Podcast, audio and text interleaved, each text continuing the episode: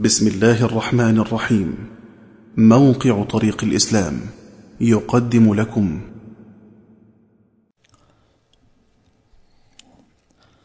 بسم الله الرحمن الرحيم. الحمد لله الذي أكرمنا بآلائه وجاد علينا بجزيل عطائه فهو قريب إلى القلوب مجيب تسمى بأسمائه الحسنى وامرنا أن ندعوه بها. فهو حكيم كريم قريب مجيب. لا راد لقضائه ولا معقب لحكمه. وهو سريع الحساب. إن مسنا الضر أو ضاقت بنا الحيل فلن يخيب لنا في ربنا أمل.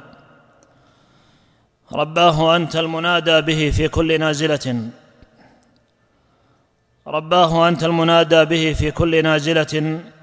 وأنت ملجأ من ضاقت بها الحيل. وأنت ملجأ من ضاقت به الحيل. أنت هديتنا وخلقتنا وبسطت رزقنا وأظهرت أمننا وأحسنت إلينا ومن كل ما سألناك ربنا أعطيتنا سبحانك ما أحلمك. سبحانك ما أعظمك. سبحانك ما عبدناك حق عبادتك. أشهد أن لا إله إلا الله وحده لا شريك له. وأشهد أن محمدا عبده ورسوله الرسول المصطفى والنبي المجتبى. اللهم صل وسلم وزد وبارك وأنعم عليه. إذا نحن أدلجنا وأنت إمامنا كفى بالمطايا طيب ذكراك حاديا. يا رب أيلحق أيلحقني ضيم وأنت ذخيرتي وأظلم في الدنيا وأنت نصيري. أما بعد السلام عليكم ورحمة الله وبركاته. لبيك اللهم لبيك لبيك لا شريك لك لبيك. إن الحمد والنعمة لك والملك لا شريك لك. هذا النداء الذي هو من أجمل النداءات لأنه يدل على التوحيد. قال جابر كما في صحيح مسلم فلبى رسول الله صلى الله عليه وسلم بالتوحيد. الله أكبر الله أكبر لا إله إلا الله والله أكبر. الله أكبر ولله الحمد. هذه المحاضرة في الثاني من شهر ذي الحجة لعام اثنين وثلاثين وأربعمائة وألف للهجرة. المؤمنون قد استجابوا للنداء. نداء رب العالمين وأسرعوا. سارت ركائبهم ضحى قد أحرموا والشوق يحفز والمدامع تدفع. جدوا المسير وأعنقوا حتى بدا لهم. وراء الأفق نور يسطع. لبيك اللهم لبيك لبيك لا نحصي ثناء عليك. لبيك اللهم لبيك نحن منك وإليك. لبيك اللهم لبيك نحن الفقراء إليك. لبيك اللهم لبيك لا نحصي ثناء عليك. هذه المحاضرة بعنوان من أخبار الصالحين المعاصرين وغيرهم في الحج. وسبب ذكري لهذه المحاضرة لأن بعض الناس إذا حفظ آيتين وربما حديثين وصلى ركعتين وتسوك مرتين ربما يظن أنه أتى بما لم تستطعه الأوائل. فكان من المقصود في هذه المحاضرة أن يعرف الإنسان قدر نفسه وأنه ضعيف مسكين فقير جاهل وأنه ما يكون شيء بجانب هؤلاء الأعلام وهؤلاء العلماء الذين سأذكر بعضا من أخبارهم. وحتى إذا ارتفع الداعيه أو طالب العلم ونأى بنفسه قليلا على الناس يتذكر قول الله عز وجل كذلك كنتم من قبل فمن الله عليكم. وهذه المحاضرة مقسمة على عدة نقاط. لن أذكر النقاط ولن أذكر كم عدد العلماء لكثرتهم ولكثرة النقاط. فأقول مستعينا بالله دعها سماوية تجري على قدر ولا أريد أن أكمل ما بعده لأنه لا يرتبط بالمحاضرة. فدعها سماوية تجري على قدر. الدعوة للتوحيد في الحج. الحج قام على التوحيد وكذا بيت الله المعظم قام على التوحيد. ففي آيات الحج وأذن في الناس بالحج إلى أن قال حنفاء لله غير مشركين به. فمن حكم إقامة الحج وبناء بيت الله المكرم أن يتعلم الناس التوحيد ويرتبطوا بالله عز وجل. فكان من أعمال الصالحين تعبيد الناس لرب العالمين ويعلموهم أن الأولياء والمقبورين والأنبياء والملائكة والصالحين وعباد الله المقربين أنهم لا ينفعون ولا يضرون دون الله. والذين تدعون من دونه لا ما يملكون من قطمير. إن تدعوهم لا يسمعوا دعاءكم ولو سمعوا ما استجابوا لكم. ويوم القيامة يكفرون بشرككم. ولا ينبئك مثل خبير. لن تجد أخبر ببواطن الأمور وظاهرها وظواهرها من الله. جل الله. فمن أهم ما يذكره الرجل الصالح أو الداعيه والمرشد في مناسك الحج أن يدعو إلى التوحيد ويحث عليه. أحد العلماء أنكر على امرأة تتمسح بالمقام. فلما أخبرها بأن المقام لا ينفع ولا يضر دون الله قالت هذا في اعتقادك لكن عندها نسأل الله العافية تعتقد أنه ينفع ويضر. ولما قبل عمر رضي الله عنه الحجر قال إني لأعلم أنك حجر لا تضر ولا تنفع ولولا أني رأيت رسول الله صلى الله عليه وسلم يقبلك ما قبلتك. وهذا درس في التوحيد. أن التعظيم لما عظمه الله واتباعا لرسول الله. ولا نعظم أي حجر بدليل أن عندنا حجر يقبل وحجر يرجم. وهذه من إسرار وحكم الحج.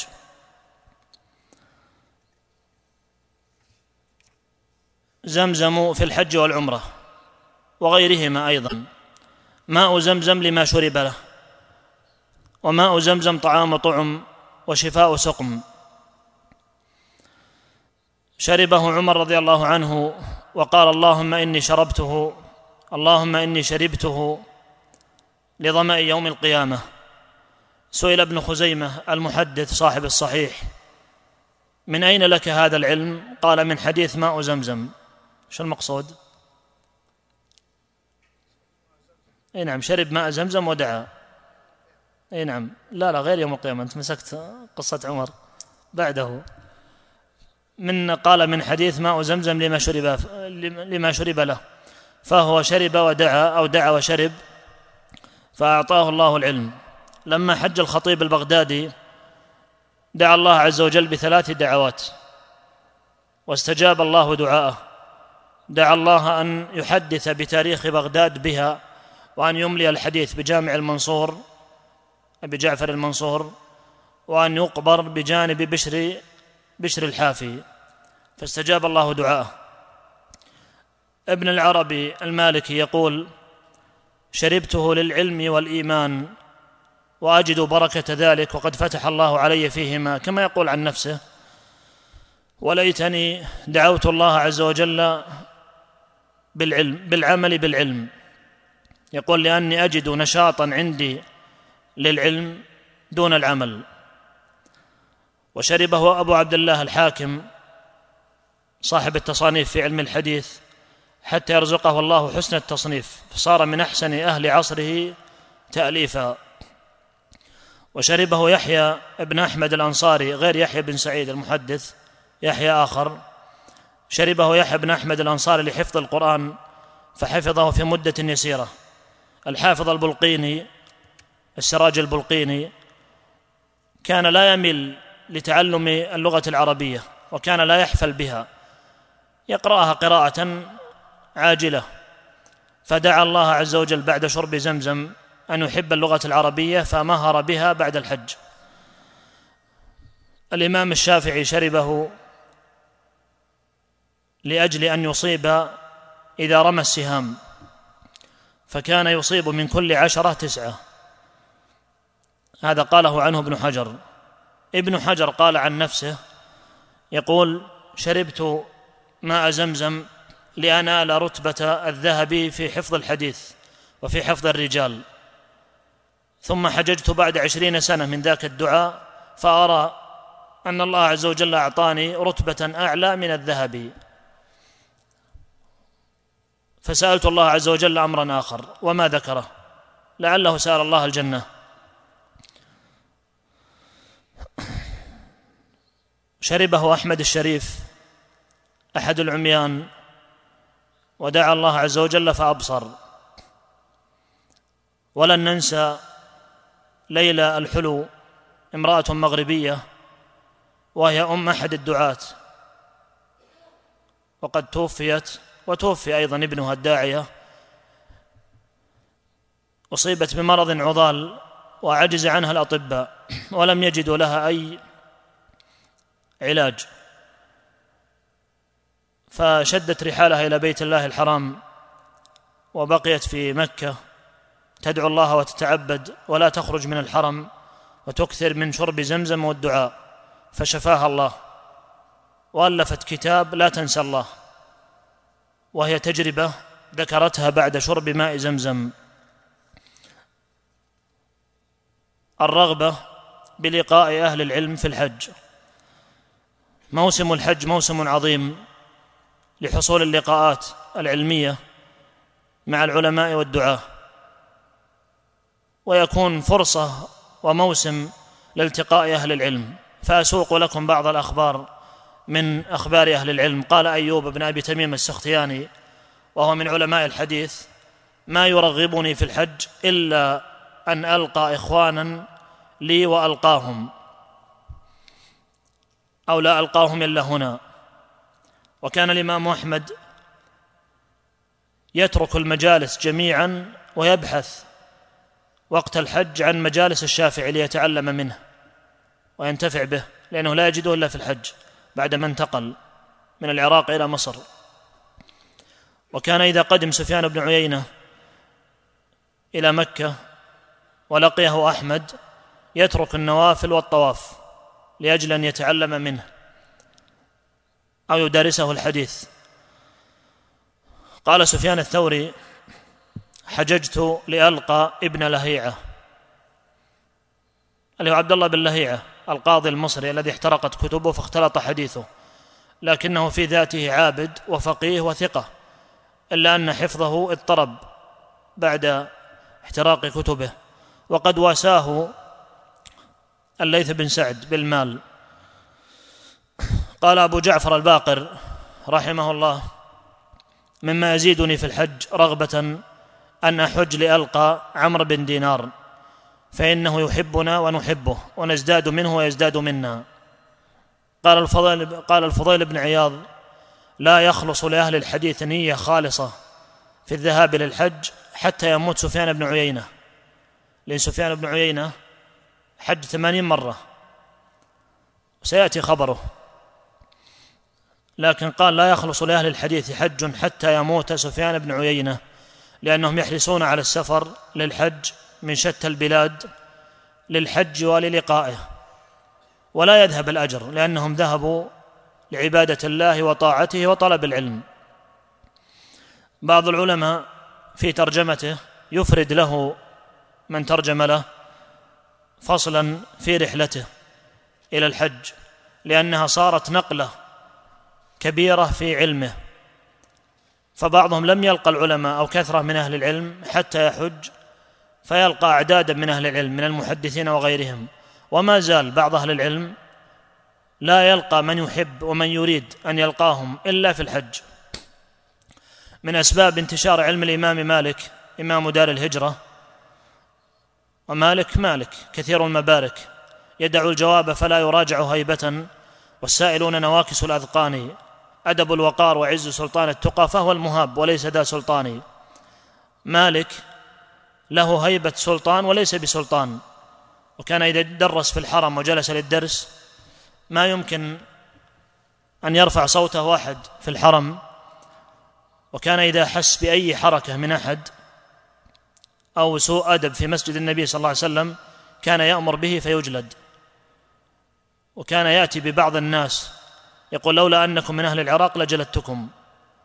وكان لشدته رحمه الله. قيل عنه ما سمعتم. يدع الجواب فلا يراجع هيبة والسائلون نواكس الأذقان. فمن أسباب انتشار علم الإمام مالك مع أنه ما خرج من الحجاز وبقي في المدينة بل لم ينشر علمه في مكة إنما بقاؤه في المدينة. لكثرة من يأتي للحرم فيلتقون بمالك ويصدرون عنه ويشاهدون علمه ويتأثرون بلقياه. وكان إذا أتى بعض الطلاب من بلاد المغرب إلى مالك يقول لهم ماذا يقول الناس عني؟ قال الناس بين مادح وقادح. قال الحمد لله نعوذ بالله من تتابع الألسن. يقصد الناس لو ذموني جميعا هذا الذي نعوذ بالله منه. لكن كون الناس بين مادح وقادح الأمر سهل. ومن مجالس العلماء مجالس سماحة الشيخ عبد العزيز بن باز رحمه الله وهو مذكور في الإعلان ولم أقصد في الإعلان هؤلاء الأسماء المذكورين في إعلان هذه المحاضرة وهم العلامة محمد الأمين الشنقيط صاحب تفسير أضواء البيان وسماحة الشيخ بن باز وسماحة الشيخ بن جبير رحم الله الجميع. فلم أقصد أن أتكلم عنهم قصدا وعمدا إنما يأتون عرضا لكثرة أخبار غيرهم.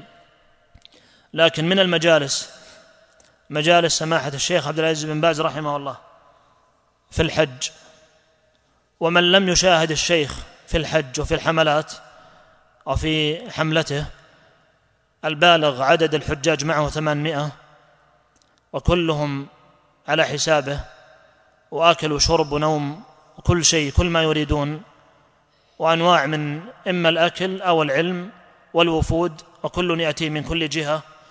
فالذي ما شاهد الشيخ مباشرة يظن أن الكلام فيه مبالغة.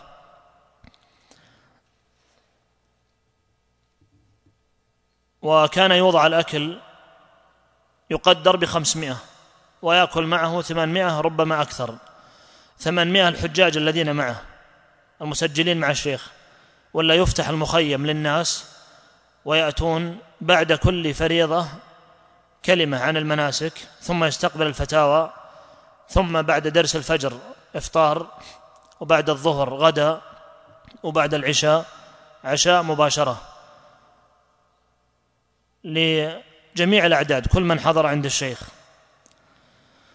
وكذلك مجاوره في الحج وعند قبره. العلامة الشيخ ابن عثيمين رحمه الله كان أيضا مجاور لمخيم الشيخ بن باز. ونفس الشيء تخرج من بستان عظيم في العلم والفضل والأدب والخلق والرحمة والشفاعة للمسلمين وقضاء الحوائج إلى مثله إلى تلميذه الشيخ ابن عثيمين. فتحتار ماذا تختار؟ تذهب لأيهما؟ وكلاهما كالعينين عند الإنسان. وكذلك من المجالس الرائعة. وفي مجالس الشيخ ابن باز تمر كثير من الفوائد العلمية واللطائف لكن مما ذكر لي أحد الإخوة أنه كان جالسا في مائدة الشيخ فتكلم أحد العوام عند الشيخ فقال يا شيخ والله ما ندري من الصادق من الكاذب بكم أقصد العلماء. واحد يقول حرام واحد يقول حلال يقصد في بعض أحكام المناسك. يعني شوف سؤال أدب بين يدي الشيخ في مجلسه وعلى مائدته. أنت تصور أن هذا الكلام لك في بيتك أو في مقر عملك؟ لو كلمك واحد بدون حضور لتألمت. فقال الشيخ إن شاء الله العلماء جميعا كل من أفتاك له دليله. وهذا جواب الشيخ. وهذا جواب الحكيم. ومن المواقف التي مرت به أنه في ساعة متأخرة من الليل بعدما نام طرق شخص على المخيم وفيه حرس عند المخيم يفتح في وقت استقبال الناس. فأصر أن يدخل هذا الرجل إلى خيمة الشيخ. فقالوا أن الشيخ نائم أصلا كل نومه أربع ساعات في الحج وفي غيره بل في الحج أقل. فحتى كان الشيخ إذا سئل منين النشاط اللي بك؟ يعني قرب من التسعين ونشاطه يقوم بعمل لا يقوم به شداء الرجال. قال إذا كانت الروح تعمل فالجوارح لا تكل. فلزم أنه يدخل على الشيخ. فقالوا لو يفتيك أي واحد يعني الشيخ يأتي معه مرافقون من علماء ومن طلابه من طلاب علم. فقال أريد الفتوى من الشيخ. فدخل إلى فراش الشيخ وأيقظه وجلس من فراشه. وسمع السؤال وأجاب قال انتهيت يا ولدي؟ قال نعم. ثم رجع ونام. الشيخ والأخ مشى. فهذا من حسن خلقه رحمه الله. ومن أيضا البذل ولقاءات العلماء اللقاءات التي كانت للشيخ العلامة الألباني رحمه الله حيث كان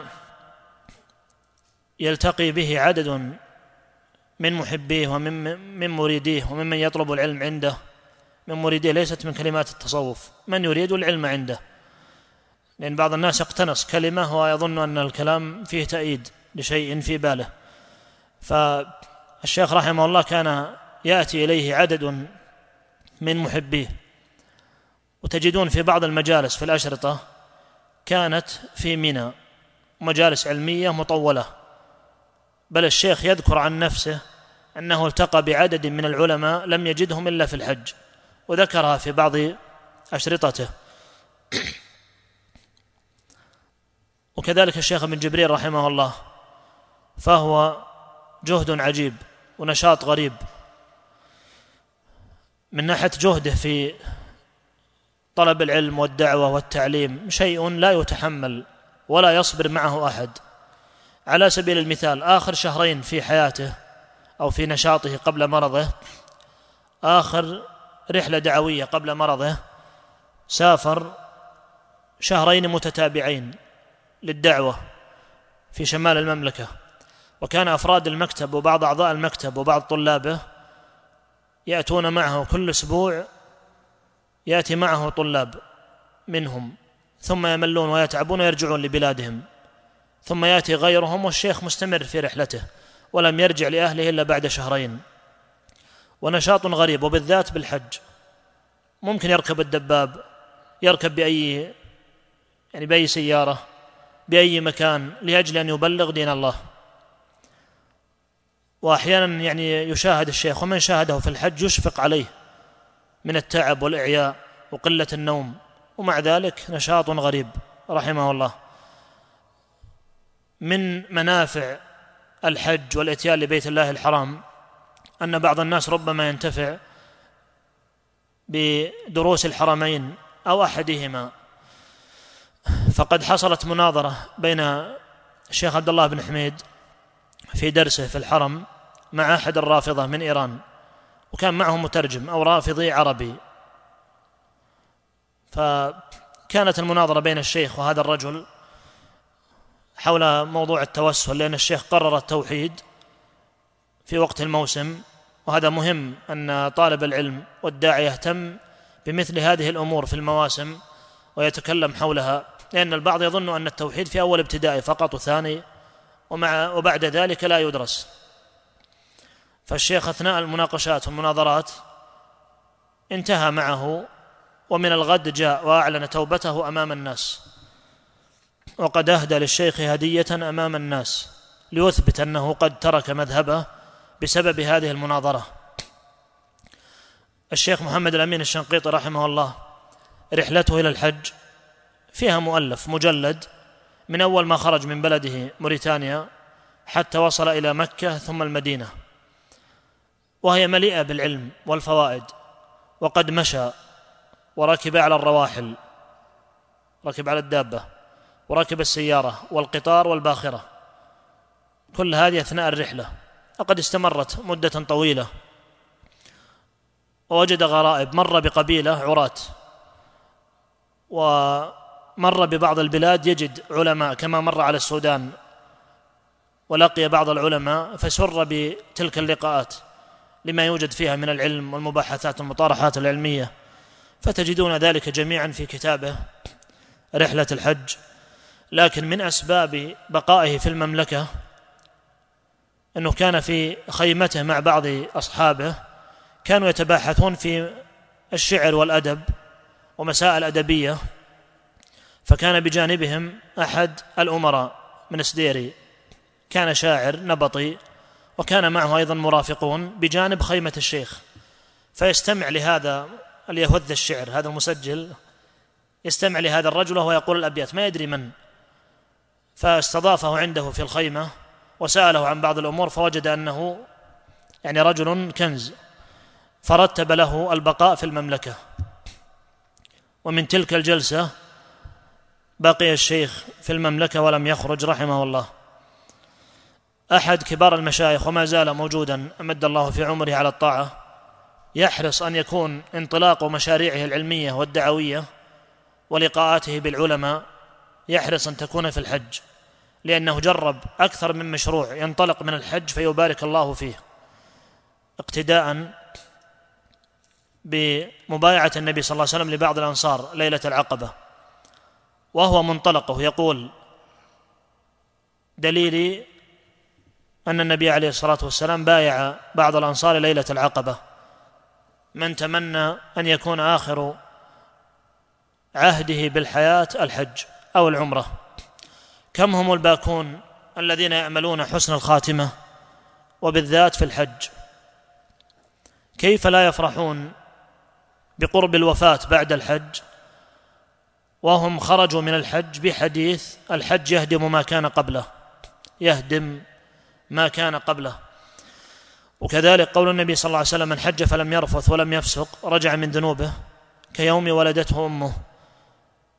ومن مات محرما ملبيا بعث على ما مات عليه. كان البرزالي وهو أحد تلاميذ ابن تيمية كان إذا مر على حديث الذي وقصته راحلته حديث ابن عباس في الصحيحين كان إذا مر بالحديث يبكي ويتمنى أن يموت وهو حاج. فمات وهو حاج. البرزالي من تلاميذ ابن تيمية. والشيخ محمد الأمين الشنقيطي مات بعد نهاية الحج. فما هي إلا أيام يسيرة بعد نهاية الحج فمات. وكذلك الشيخ عبد الله الجار الله رحمه الله توفي أثناء أداء مناسك العمرة أو بعدها. الدعاء في الحج. الحجاج والعمار وفد الله. دعاهم فأجابوا وسألوه فأعطاهم عز وجل. ورد في الحديث النص الذي سمعتم. وفي الحج وفي المشاعر أماكن يستجاب الدعاء فيها. فعلى سبيل المثال ما هي المواضع التي يستجاب الدعاء فيها؟ مما دعا فيها النبي صلى الله عليه وسلم. عند المشعر الحرام. لو مشينا بالترتيب أول ما تدخل. عرفة. نعم. في أدعية عامة لكن أماكن يكون الدعاء فيها اتباعا للنبي صلى الله عليه وسلم ويغلب على الظن إجابته. نعم. كل الجمار ولا أي جمرة. الصغرى والوسطى. وش بعد؟ يقول الأخ في عرفة. وكذلك قال عند المشعر الحرام يعني في مزدلفة. وبعد نعم عند الملتزم وعند الصفا وعند المروة. إيش بعد؟ أو انتهت الأماكن.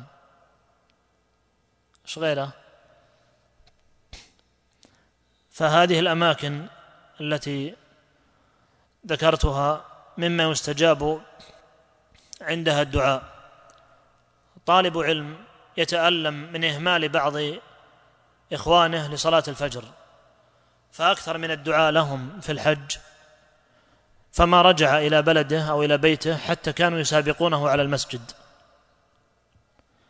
رجل صالح فقد رفقته في الحج. وليس معه دليل. فلم يجد إلا الدعاء. وما أعظم الدعاء.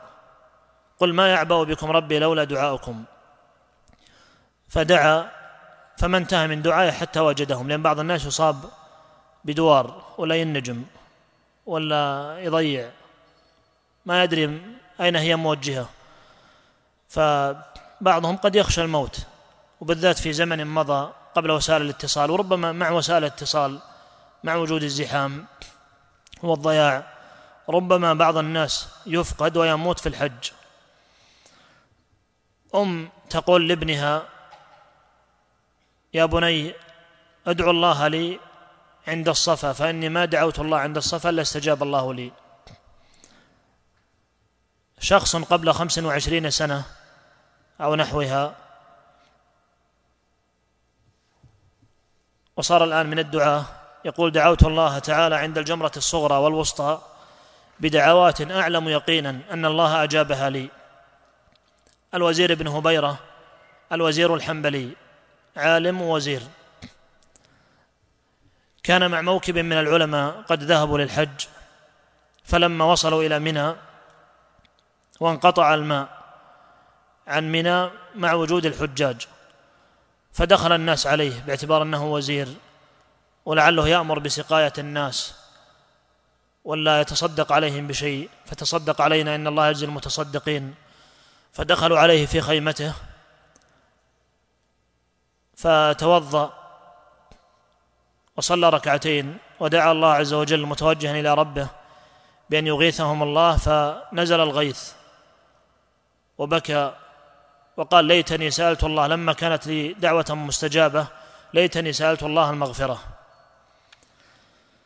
فلا تنسى يا أخي الكريم الدعاء الخالص في الحج وبالذات في يوم عرفة. فكان النبي صلى الله عليه وسلم يدعو وكانت إذا تحرم تحركت ناقته مسك بخطامها بيده اليسرى واستمر يدعو بيد واحدة. اللهم صل وسلم وبارك عليه. وأنا لم أتكلم الآن على آيات وأحاديث وهدي النبي صلى الله عليه وسلم في الحج وإن كان بلا شك هو الأمر المهم وثمرة هذا العلم. أن نأخذ بعض الآيات وبعض الأحاديث لكن عنوان المحاضرة كما تعرفون الحج وطلب العلم. في رحلة الحج قرأ الخطيب البغدادي على شيخه النيسابوري الضرير صحيح البخاري في ثلاث مجالس. وكم يقرأ الآن صحيح البخاري؟ اللي يعرفون مجالس الإسناد والإقراء؟ مع القراءة شبه المتواصلة.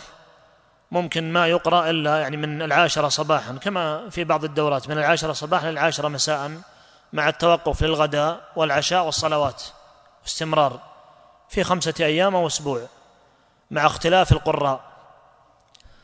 وربما أكثر الخطيب البغدادي وهو حاج قرأ على شيخه صحيح البخاري في ثلاث مجالس. يقول الذهبي لا يعرف لأحد قبل الخطيب. الظاهر ولا بعده. أنا أقول بعد الذهبي ولا يعرف بعده. بعض طلاب العلم والعلماء في زمن قديم يكتبون بعضهم يقيد كل الفوائد التي يسمعها من الحمالين والجمالين حتى ما تفوته فائدة. صديق حسن خان أحد علماء الهند من أهل الحديث من السلفيين رحمه الله فهو ناشر من أسباب نشر علم الحديث ومذهب السلف في بلاد الهند. رحلته إلى الحج ذكرها في بعض كتبه لكن استمرت ستة أشهر. وكان في أثناء الرحلة انطلاقا من الهند إلى ميناء الحديدة ثم وقفوا بها مدة ثم أكملوا إلى الحجاز. فالشاهد أنه يقول كنا تسير بنا القافلة والباخرة في موج كالجبال. هذا يعني مبالغة منه لكن يقول حتى بلغت القلوب الحناجر وكانت القلوب والأعين والأكف مرتفعه بالضراعة إلى الله أن ينجينا الله مما ياتينا من أهوال البحر. فلما فكان يقرأ في السفينة يقرأ ويطلب العلم وهو عالم.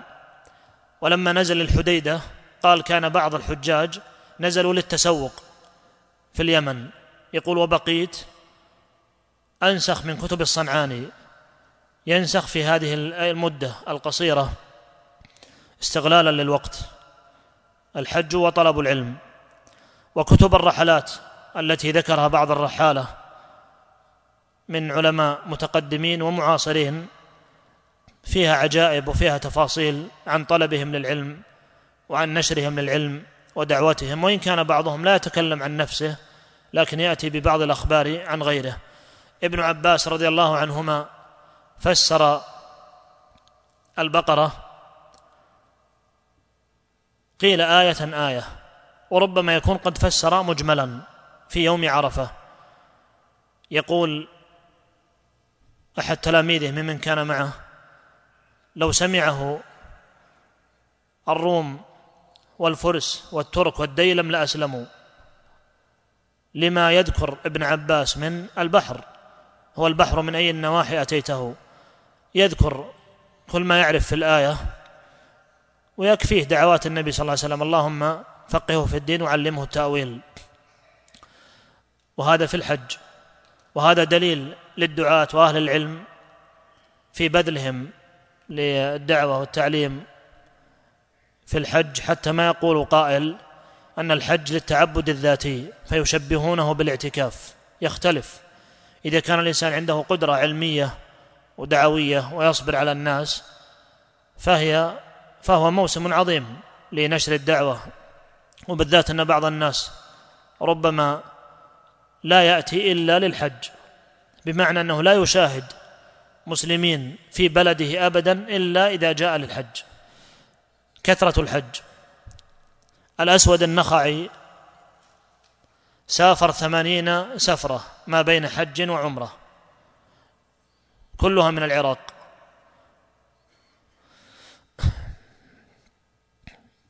وابنه عبد الرحمن حج ستين مرة. طاووس بن كيسان اليماني حج أربعين مرة. ابن المسيب حج مثله. عطاء بن أبي رباح حج سبعين مرة. سفيان بن عيينة ذكرت أنه قد حج ثمانين. يقول شهدت ثمانين موقفا وكل سنة أقول اللهم لا تجعل هذا آخر العهد ببيتك. إلا في آخر سنة يقول استحيت من ربي من كثرة ما أسأله. فبعدها مات رحمه الله. ثمانين موقفا شهدها. والشيخ بن باز حج اثنتين وخمسين حجة. ولم يترك الحج إلا في آخر سنة في مرض وفاته. الشيخ محمد بن قاسم والد إمام الحرم النبوي الشيخ عبد المحسن يقول تأتي بعض السنوات وليس لي نية في الحج فإذا دخلت العشر سمعت تكبير الناس اشتاقت نفسي للحج فذهبت للحج. وفي بعض السنوات يذهب بسيارة قديمة يذكر كبار السن مما أدركوه ولا مما سمعوه عن الناس في ذلك الوقت من الحج الشديد. فكان يركب سيارة قديمة على براميل الزيت من الرياض إلى مكة على براميل على برميل زيت.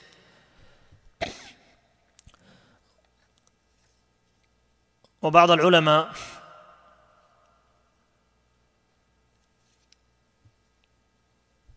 كما ذكرت يكثر من الحج للقاء أهل العلم.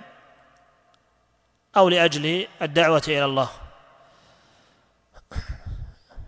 التأليف في الحج. بعض الكتب ألفت إما في الحج أو في مكة أو في العمرة أو بعضهم يكتب ابوابا أو فصولا كلها في في الرحلة المباركة. فعلى سبيل المثال ابن القيم ألف زاد المعاد في طريقه للحج. سئل عن هدي النبي صلى الله عليه وسلم في الحج ماذا كان يعمل؟ فأجاب بالمجلدات المعروفة. ومفتاح دار السعادة كتابه وهو منشور أهل العلم والإرادة منشور الولاية والإرادة ألفه في مكة. ويقول ألفت هذا الكتاب وقد فتح الله علي بألطافه وبركاته بسبب قربي من بيته. لأنهم كانوا يعرفون عنه أهل مكة كما نقل ابن رجب عنه وعن أهل مكة أنهم يذكرون عنه يذكرون عنه كثرة الطواف. ويتعبد تعبدا طويلا وشاقا ولا أحد يجاريه رحمه الله بكثرة تعبده.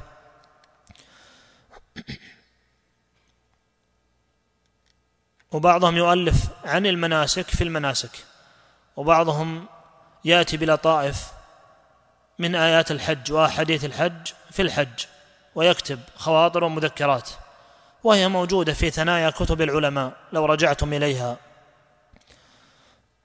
وكان الشيخ محمد بن قاسم يأخذ معه بعض كتبه إلى الحج ليصححها ويدقق فيها في أثناء رحلته. الصالحون ويوم عرفة. وممكن تقول الصالحون ويوم عرفة مثل سرنا والقمر.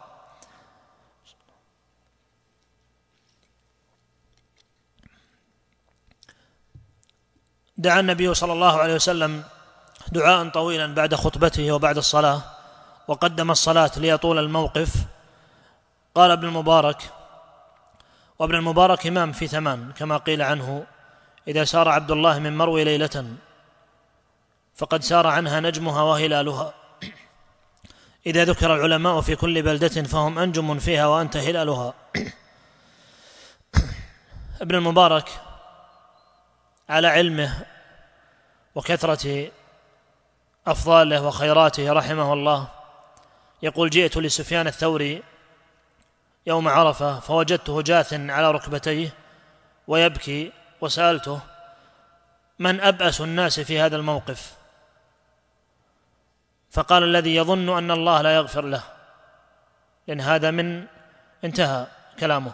لأن هذا من قوة الرجاء بالله أن الإنسان يظن الظن الحسن بالله عز وجل أن الله تعالى سيغفر له. فإذا ظن الإنسان الظن الحسن ورجى ما عند الله يكون دافعا له على النشاط في العبادة. قال بكر بن عبد الله المزني لولا أن هؤلاء الجمع لو أن لولا أني في هذا الجمع لقلت أن الله يغفر لهم. وهذا غلب على قلبه جانب الخوف من الله. وفرق بين الرجاء عند سفيان الثوري والخوف عند بكر بن عبد الله المزني. رأى الفضيل بن عياض رجلا يسأل الناس في عرفة يتكفف الناس يطلب ما في أكفهم. فقال أفي هذا الموطن تسأل غير الله؟ كيف لا يحرص الصالحون على الدعاء يوم عرفة؟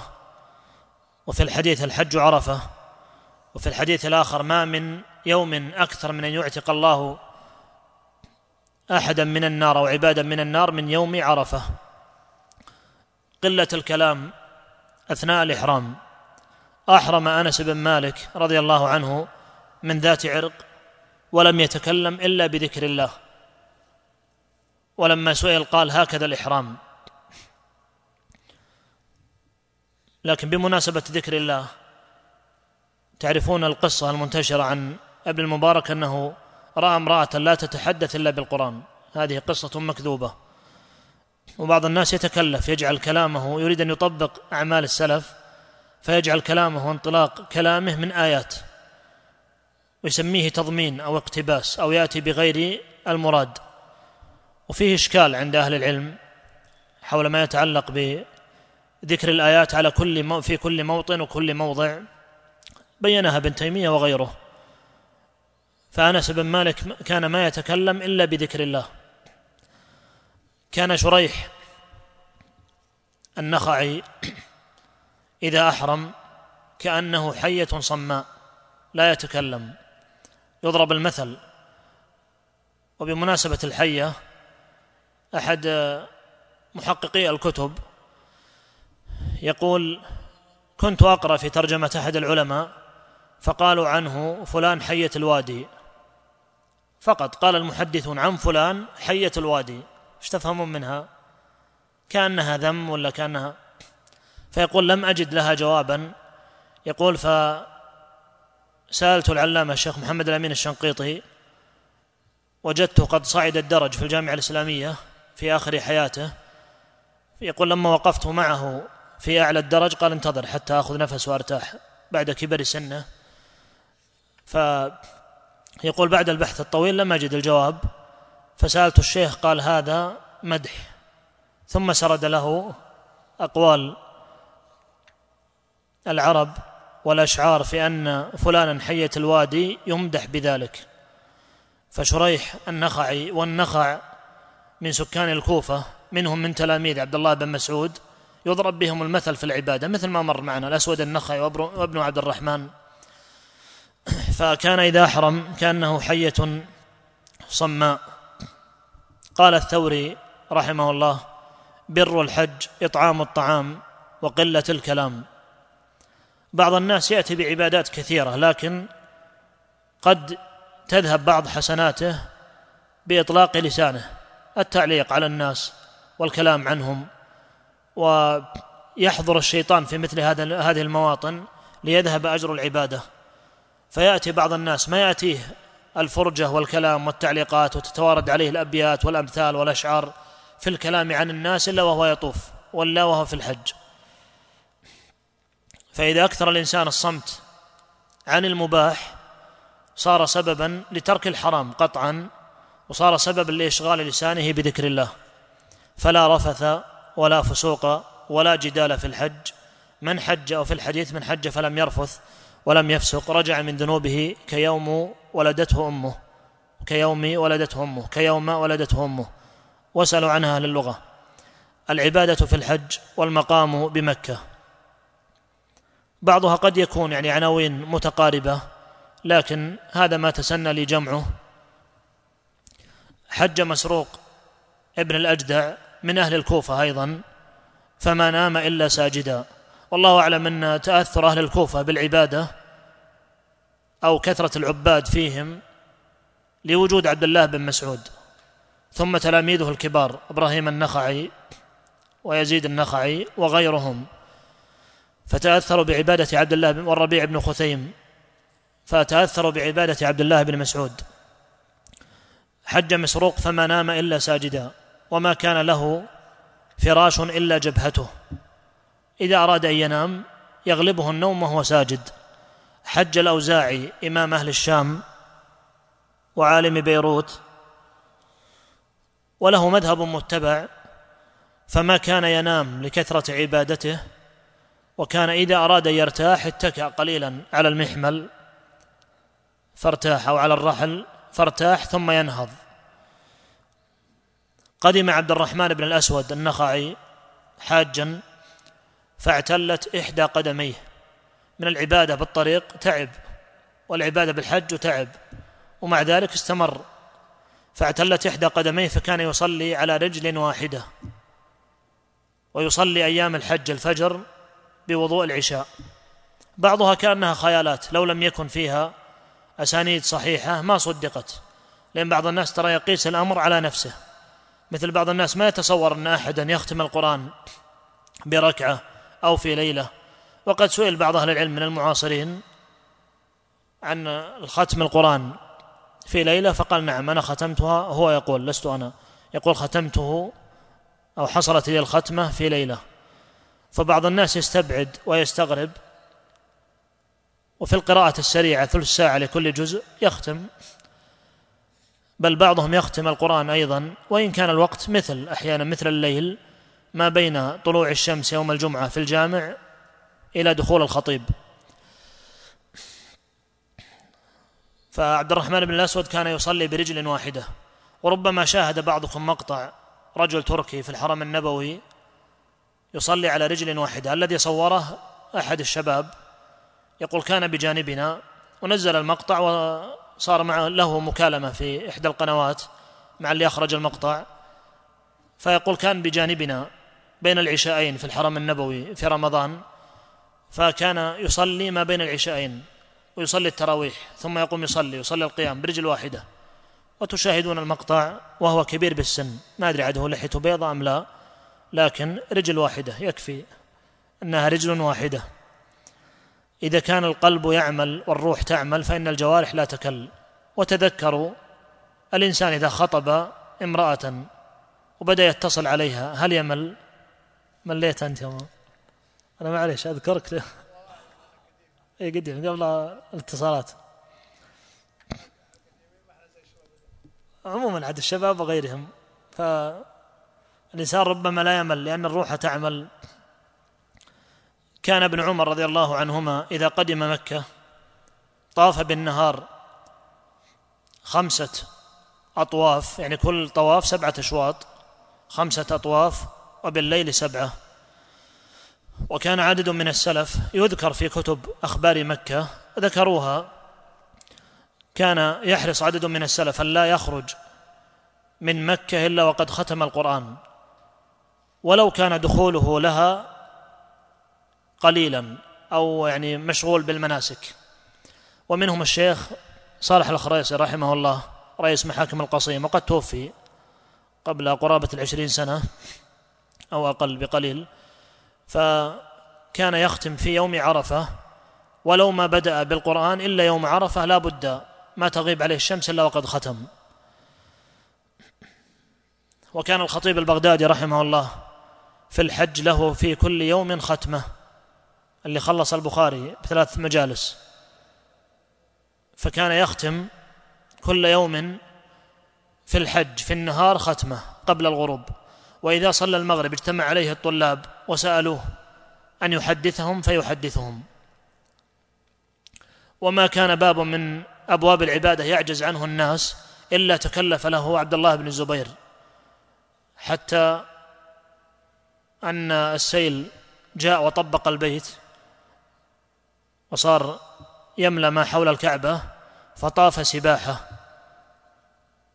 وهذا الله أعلم أول من حصل له في الإسلام هو عبد الله بن الزبير.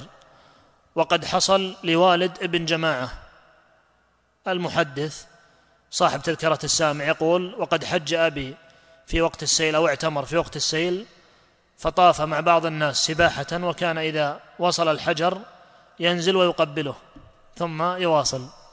هكذا قال ابن جماعة في هداية الناسك في كتابه عن والده.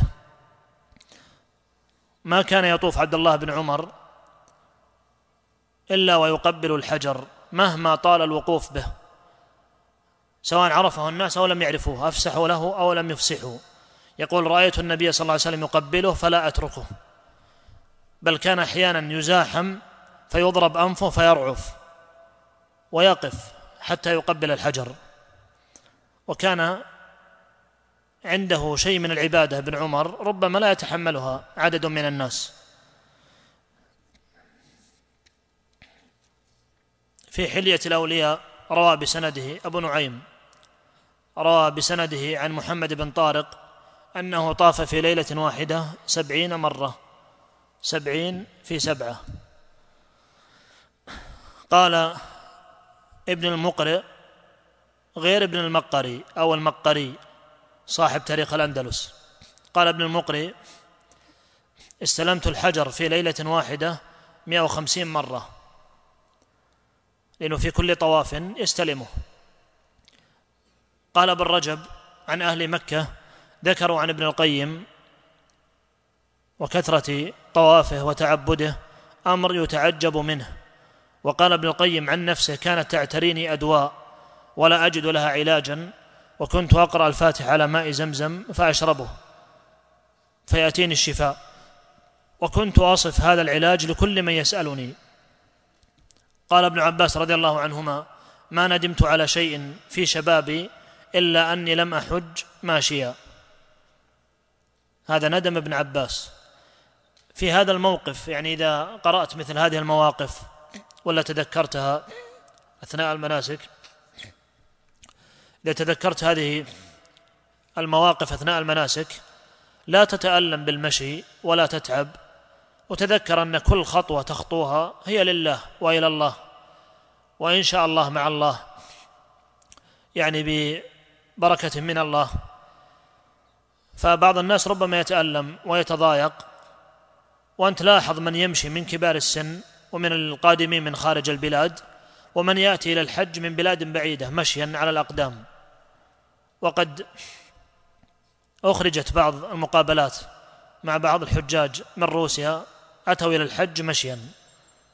اشهر وهم يمشون يمشون ويقفون في البلاد كل ما هذه في السنوات القريبة.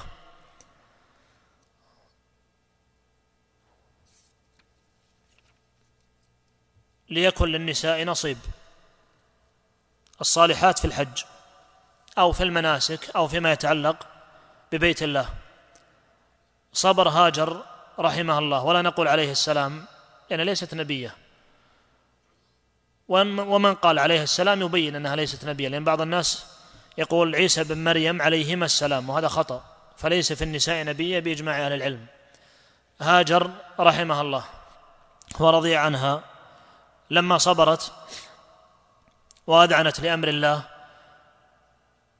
وتركها إبراهيم قالت آه الله أمرك بذلك؟ قال نعم.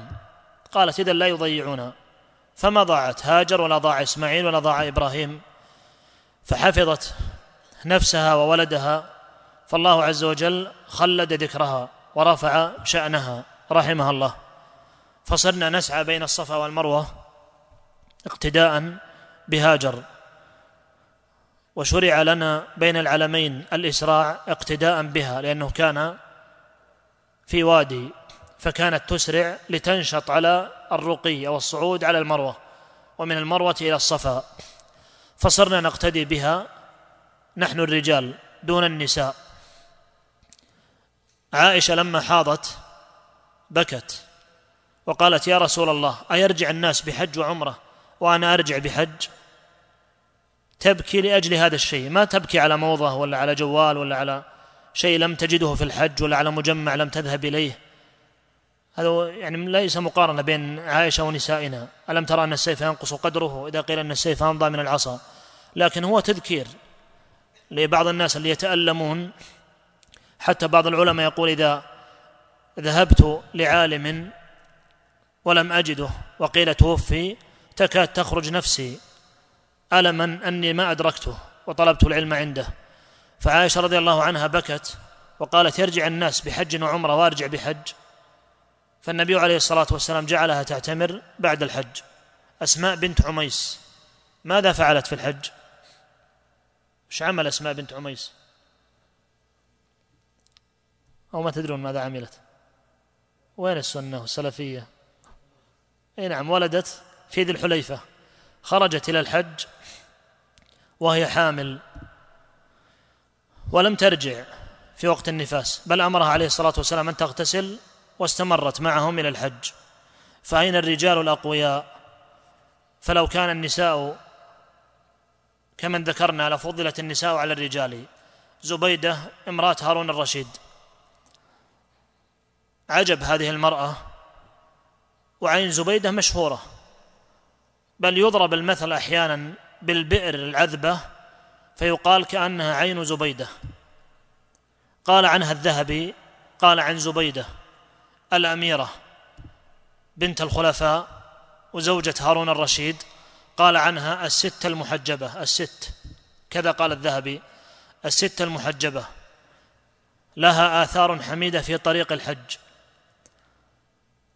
وفي قصرها نحو مئة خادمة. كلهن يحفظن القرآن. وهي زوجة الخليفة الصالح العادل هارون. انتهى مختصر كلامه. ثم ما بقي من كلام بعض المؤرخين. أنشأت زبيدة الآبار والبرك والمنازل لبقاء الحجاج في الطريق من بغداد إلى مكة. ثم سقط أهل مكة جميعا. ليس في موسم واحد في كل المواسم من بعد ذاك الإنشاء حتى وفاتها بل استمر بعد ذلك. قال وكيلها على حفر الآبار يحتاج الحفر إلى مال كثير. قالت حتى لو كان الضرب بالفأس بدينار أنا موافقة. فأنفقت ألف ألف وسبعمائة ألف كم؟ مليون وسبعمائة ألف دينار. وقد وصف هذه الأماكن والآبار بعض المؤرخين بعد مئات السنين يذكرون من روعتها وحسنها مع أنها في عام 200 وزيادة. في وقت هارون الرشيد في بداية الدولة العباسية وهذا من مالها دون غيرها. ضباعة بنت الزبير رضي الله عنها تقول يا رسول الله إني أريد الحج وأنا شاكية. فقال عليه الصلاة والسلام حجي واشترطي. هذا يبين لك نشاط النساء في الرغبة بالحج والعمرة. وكانت سودة رضي الله عنها امرأة ثبطة ثقيلة ومع ذلك حجت مع النبي عليه الصلاة والسلام واستأذنت أن تخرج من ليلة مزدلفة قبل الفجر فذهبت مع الضعفة من آل بيت النبي صلى الله عليه وسلم. طافت امرأة مع عائشة وقالت لها ألا نستلم الحجر الأسود يا عائشة؟ فقالت ما للنساء وللركن امضي عنك. وكانت عائشة تطوف حجرة من الرجال يعني يحجر لها محارمها يحجزون عنها الرجال. ومولاة لعائشة قالت لها مستبشرة وفرحه قالت لقد طفت واستلمت الركن مرتين فقالت لا آجرك الله. هذا كلام عائشة. لا آجرك الله. تدافعين الرجال. ألا كبرت ومررت؟ وهذا من فقه عائشة رضي الله عنها ولا يستغرب فالعلم يخرج من معدنه. بل كان بعض الناس يسأل عائشة يقولون لا نستغرب أنك عالمة في القرآن وفي الحديث وفي أخبار النبي عليه الصلاة والسلام لكن من أين لك أشعار العرب والطب؟ قالت أشعار العرب كان والدي يقول الشعر وأحفظ منه. وأما الطب كان يأتي بعض الأطباء فيصفون الدواء للنبي صلى الله عليه وسلم فأسمع منهم وأحفظ. كان معنا في الحملة في بعض السنوات تنافس بين الرجال والنساء في الصدقات. فكان أحد الدعاة معنا في الحملة يوم عرفة يحث الرجال والنساء على الصدقة وكلما ذكر مالا عند الرجال نافستهم النساء فدفعوا أكثر. فكانت منافسات بين الرجال والنساء. هذا إن شاء الله من المسابقة في الخير وليس من المفاخرة المذمومة. فقال أحد التجار أي رقم يقفون عنده أزيد عليه عشر ألاف ممن كان معنا في الحملة. وهذا من فضل الله على هذا الرجل لكن من أسباب منافسة النساء إلى الرجال وهذا التنافس الحميد البذل والعطاء والإطعام في الحج. أهدى نبينا صلى الله عليه وسلم مئة من الإبل وأهدى عن نسائه البقر وأهدى مرة عن نسائه الغنم أو مرة أهدى الغنم. وبعض الناس يتهرب من الهدي يبحث عن حج الإفراد ويبحث عن الضعيفة والتي لا يقدمها للأضياف فيجعلها لله هدي لله ويهدى للبيت وهي ضعيفة. أو هزيلة أو رخيصة يبحث عن الرخيص. فالبذل والعطاء إذا كان لله فما كان لله يبقى. حكيم بن حزام رضي الله عنه وقف الموقف وكان معه مئة من مواليه ومئة من الإبل ومئة من البقر ومئة من الغنم. وتصدق بهذه وأعتق هؤلاء لله. كان هارون الرشيد يغزو عاما ويحج عاما وهذا أمر ثابت عنه. ويقول ابن تيمية أن هارون الرشيد أصلح خلفاء بني العباس وسمعتم كلام الذهبي قبل قليل. ولا نأخذ بكلام بعض المستشرقين ولا بعض أهل البدع ممن يكتب في التاريخ صاحب الأغاني أو ابن عبد ربه. كلهم يذمون هارون الرشيد لانتشار الدولة الإسلامية وضعف الفرس بسببه. كما يكرهون عمر ويكرهون خالد بن الوليد ويكرهون صلاح الدين فمن حقدهم على هارون هذا السبب. وإذا قيل من أصلح الخلفاء لا يعني أنه دائما في المحراب. لا تتصور أنه كذا كما أن الذم اللي يقال عنه أنه كذب. فكان يحج عاما ويغزو عاما. وإذا حج أخذ مئة من العلماء والفقهاء على حسابه. وإذا لم يذهب أرسل ثلاثمائة من الفقهاء. ابن المبارك ليس بأمير لكن كما قيل عنه إمام في ثمان. يأخذ كل سنة الحجاج من مرو ومن خراسان على حسابه وحتى لا يحرجهم أو يحرجهم لشيء. يأخذ منهم المال فيجمعه لهم فيذهب بهم ويحجون ويأخذون ما أرادوا من مكة والمدينة. ثم إذا رجعوا قبل أن يصل لبلده يقف ويوزع لهم جميع أموالهم فيكون حافظا للمال فقط وجميع الحج على حسابه. والبذل والعطاء له صور منها تحجيج من لا يستطيع منها توزيع الطعام والشراب والملابس. والماء البارد. بل أهل الجاهلية كانوا يتسابقون على السقاية والوفادة والرفادة. السقاية معروفة والوفادة استقبال الناس الحجاج بوفد. والرفادة وضع صحاف الطعام الكبيرة ليأكل منها الناس مجانا. أهل الجاهلية فكيف بأهل الإسلام؟ تروح يسرقونك بعض المطوفين وبعض أصحاب الفنادق. ولو وجدوا شيئا من من أغراض الإنسان الخاصة اللي نسيها أول من يستولي عليها من كان قرب الكعبة. من مسلمين. كيف لو شاهدوا أهل الجاهلية أو لو شاهدهم أهل الجاهلية؟ فمنهم عدد كبير من أهل الجاهلية كانوا يبذلون المال ويتسابقون. ترى بعضهم تفاخرا ومباهاة واستمرار لحسب آبائه وأجداده. واستمرار للشرف الذي يريدون ومنها أيضا كانوا تعبدا يعظمون البيت ويعظمون الهدي وما يتعلق بالبيت. فكان عبد الله بن جدعان في الجاهلية وقع على كنز عظيم فكان يطعم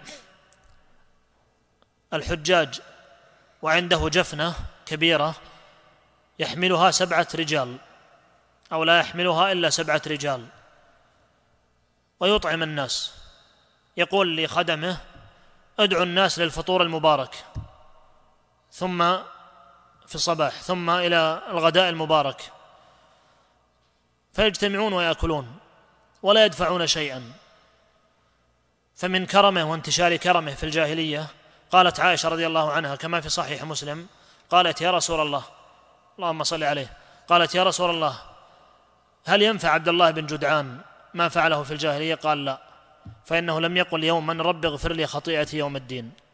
فاللهم اغفر لنا خطيئتنا يوم الدين. الدعوة والاحتساب في الحج. عاد كان بالبال فواصل تلبيات لبيك اللهم لبيك وتكبيرات لكن لطول المادة تركتها. وفيه بعض الأبيات المشوقة للحج. فأكتفي بما يبقى. الدعوة والاحتساب في الحج. أحد الشباب يقول أتمنى أن يرزقني الله عز وجل نفسا وروحا مقابل كل إنسان في العالم ليدعوه إلى الله. وهذا يؤجر على نيته الطيبة. موسم عظيم. لو كان هذا الموسم لأهل البدع من أي أنواع البدع سواء البدع الكفرية أو غيرها. لو كان هذا الموسم لو كانت مكة والمدينة تحت تسلطهم والحمد لله أن الله عز وجل حفظ بيته العتيق فمن أسمائه البيت العتيق فهو معتق من الجبابرة ولم يتسلط عليه جبار. فمن فضل الله عز وجل أنهم لم يتسلطوا على البيت.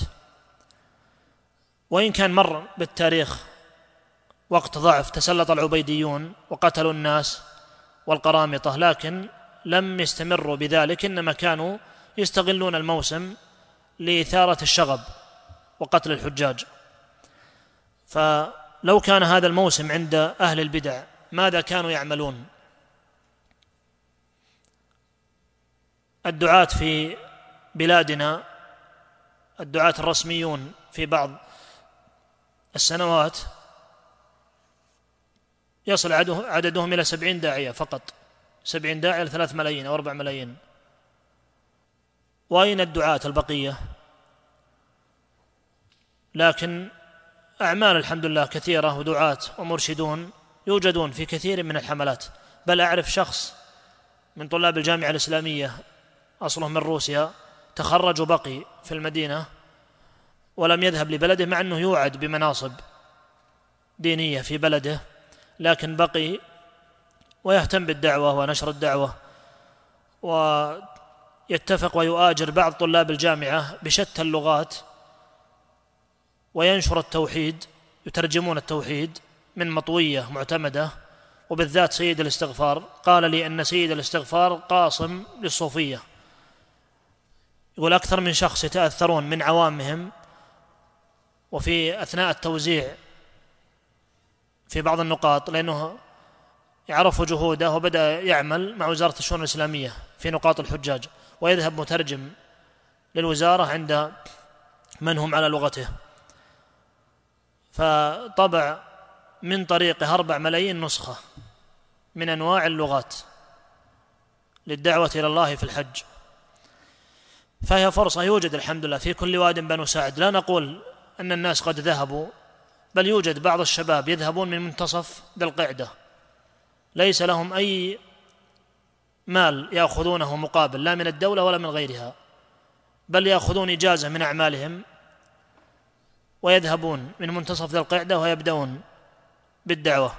يقول الشيخ علي الطنطاوي رحمه الله لو جاز دخول الكفار إلى المشاعر لاقترحت على هيئة الأمم أن ترسل وفدا ليروا المساواة والعدل والإحسان وحقوق الإنسان التي قالها النبي صلى الله عليه وسلم في خطبة عرفة وعملها عليه الصلاة والسلام قبل الثورة الفرنسية بألف عام أو نحو مما قال الشيخ رحمه الله. في سنة من السنوات أصابنا زحام شديد. لم نصل لم ننزل من السيارة إلا في صلاة الفجر في مزدلفة. يكفيك أنك تعرف الزحام هذا اللي حج يعرف صعوبة هذا الأمر.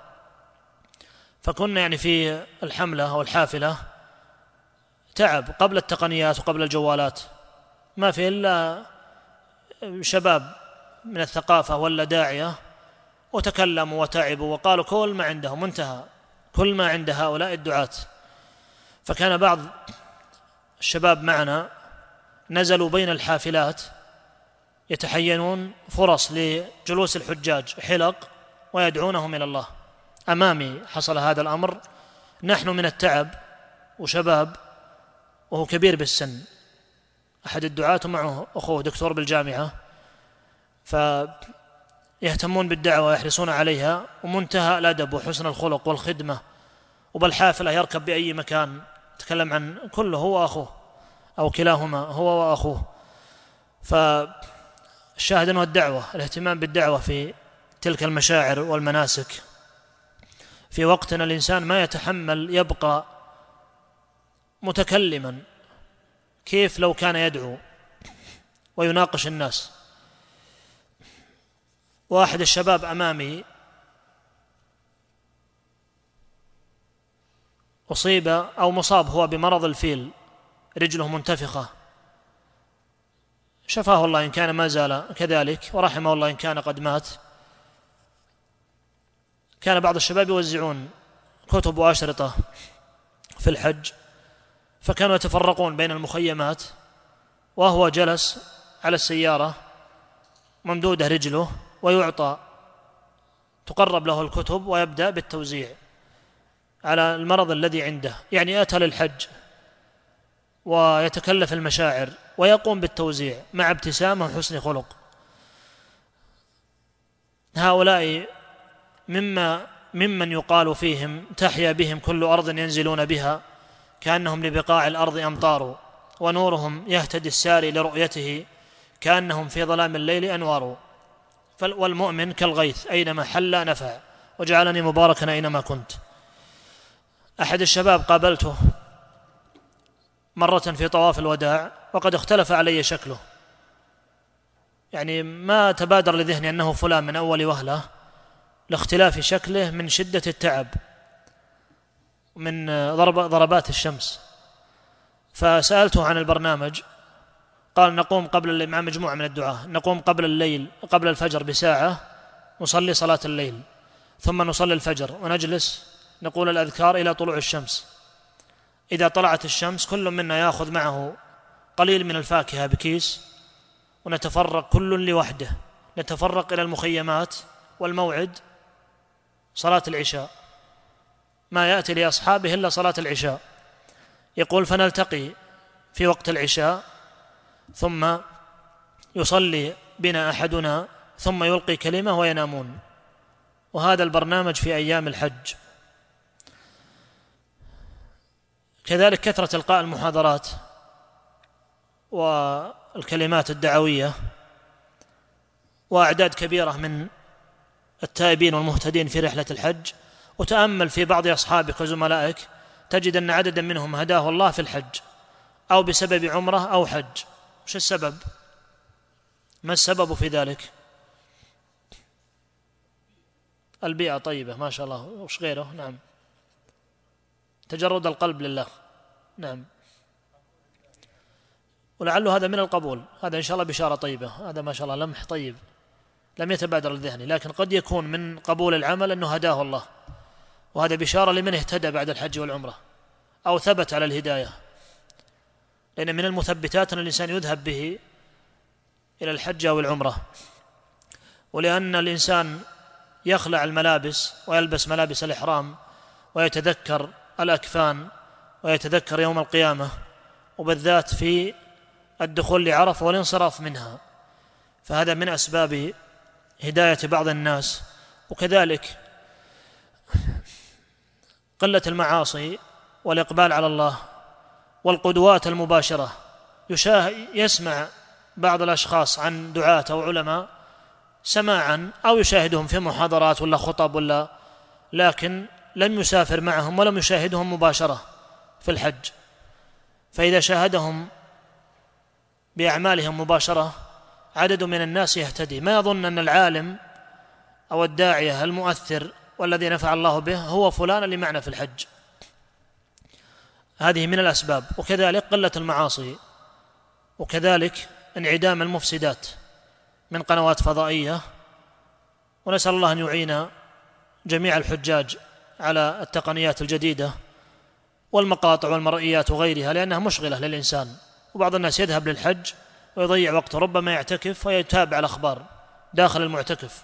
كان الأمة ستنتصر إذا بدأ يشاهد الأخبار ولا يتابعها. ف يعني قد تذهب بعض مواسم الطاعات والخيرات على البعض بسبب إضاعة وقته. كما أن عددا من المبتدعة هداهم الله بسبب مجيئهم للحج والعمرة فيشاهدون أهل السنة على طبيعتهم يسمعون عن السلفية والوهابية والتشدد والتنطع والحنابلة متشددين فإذا شاهدوا الأمر بأعينهم تأثروا. الداعية الروسي اللي ذكرت لكم له أخبار كثيرة في استقبال بعض الشباب من أهل بلده الدارسين في الأزهر وفي الشام وفي المدينة يذهب يستقبلهم يرتب لهم زيارات المشايخ ويعتمرون ويرجعون.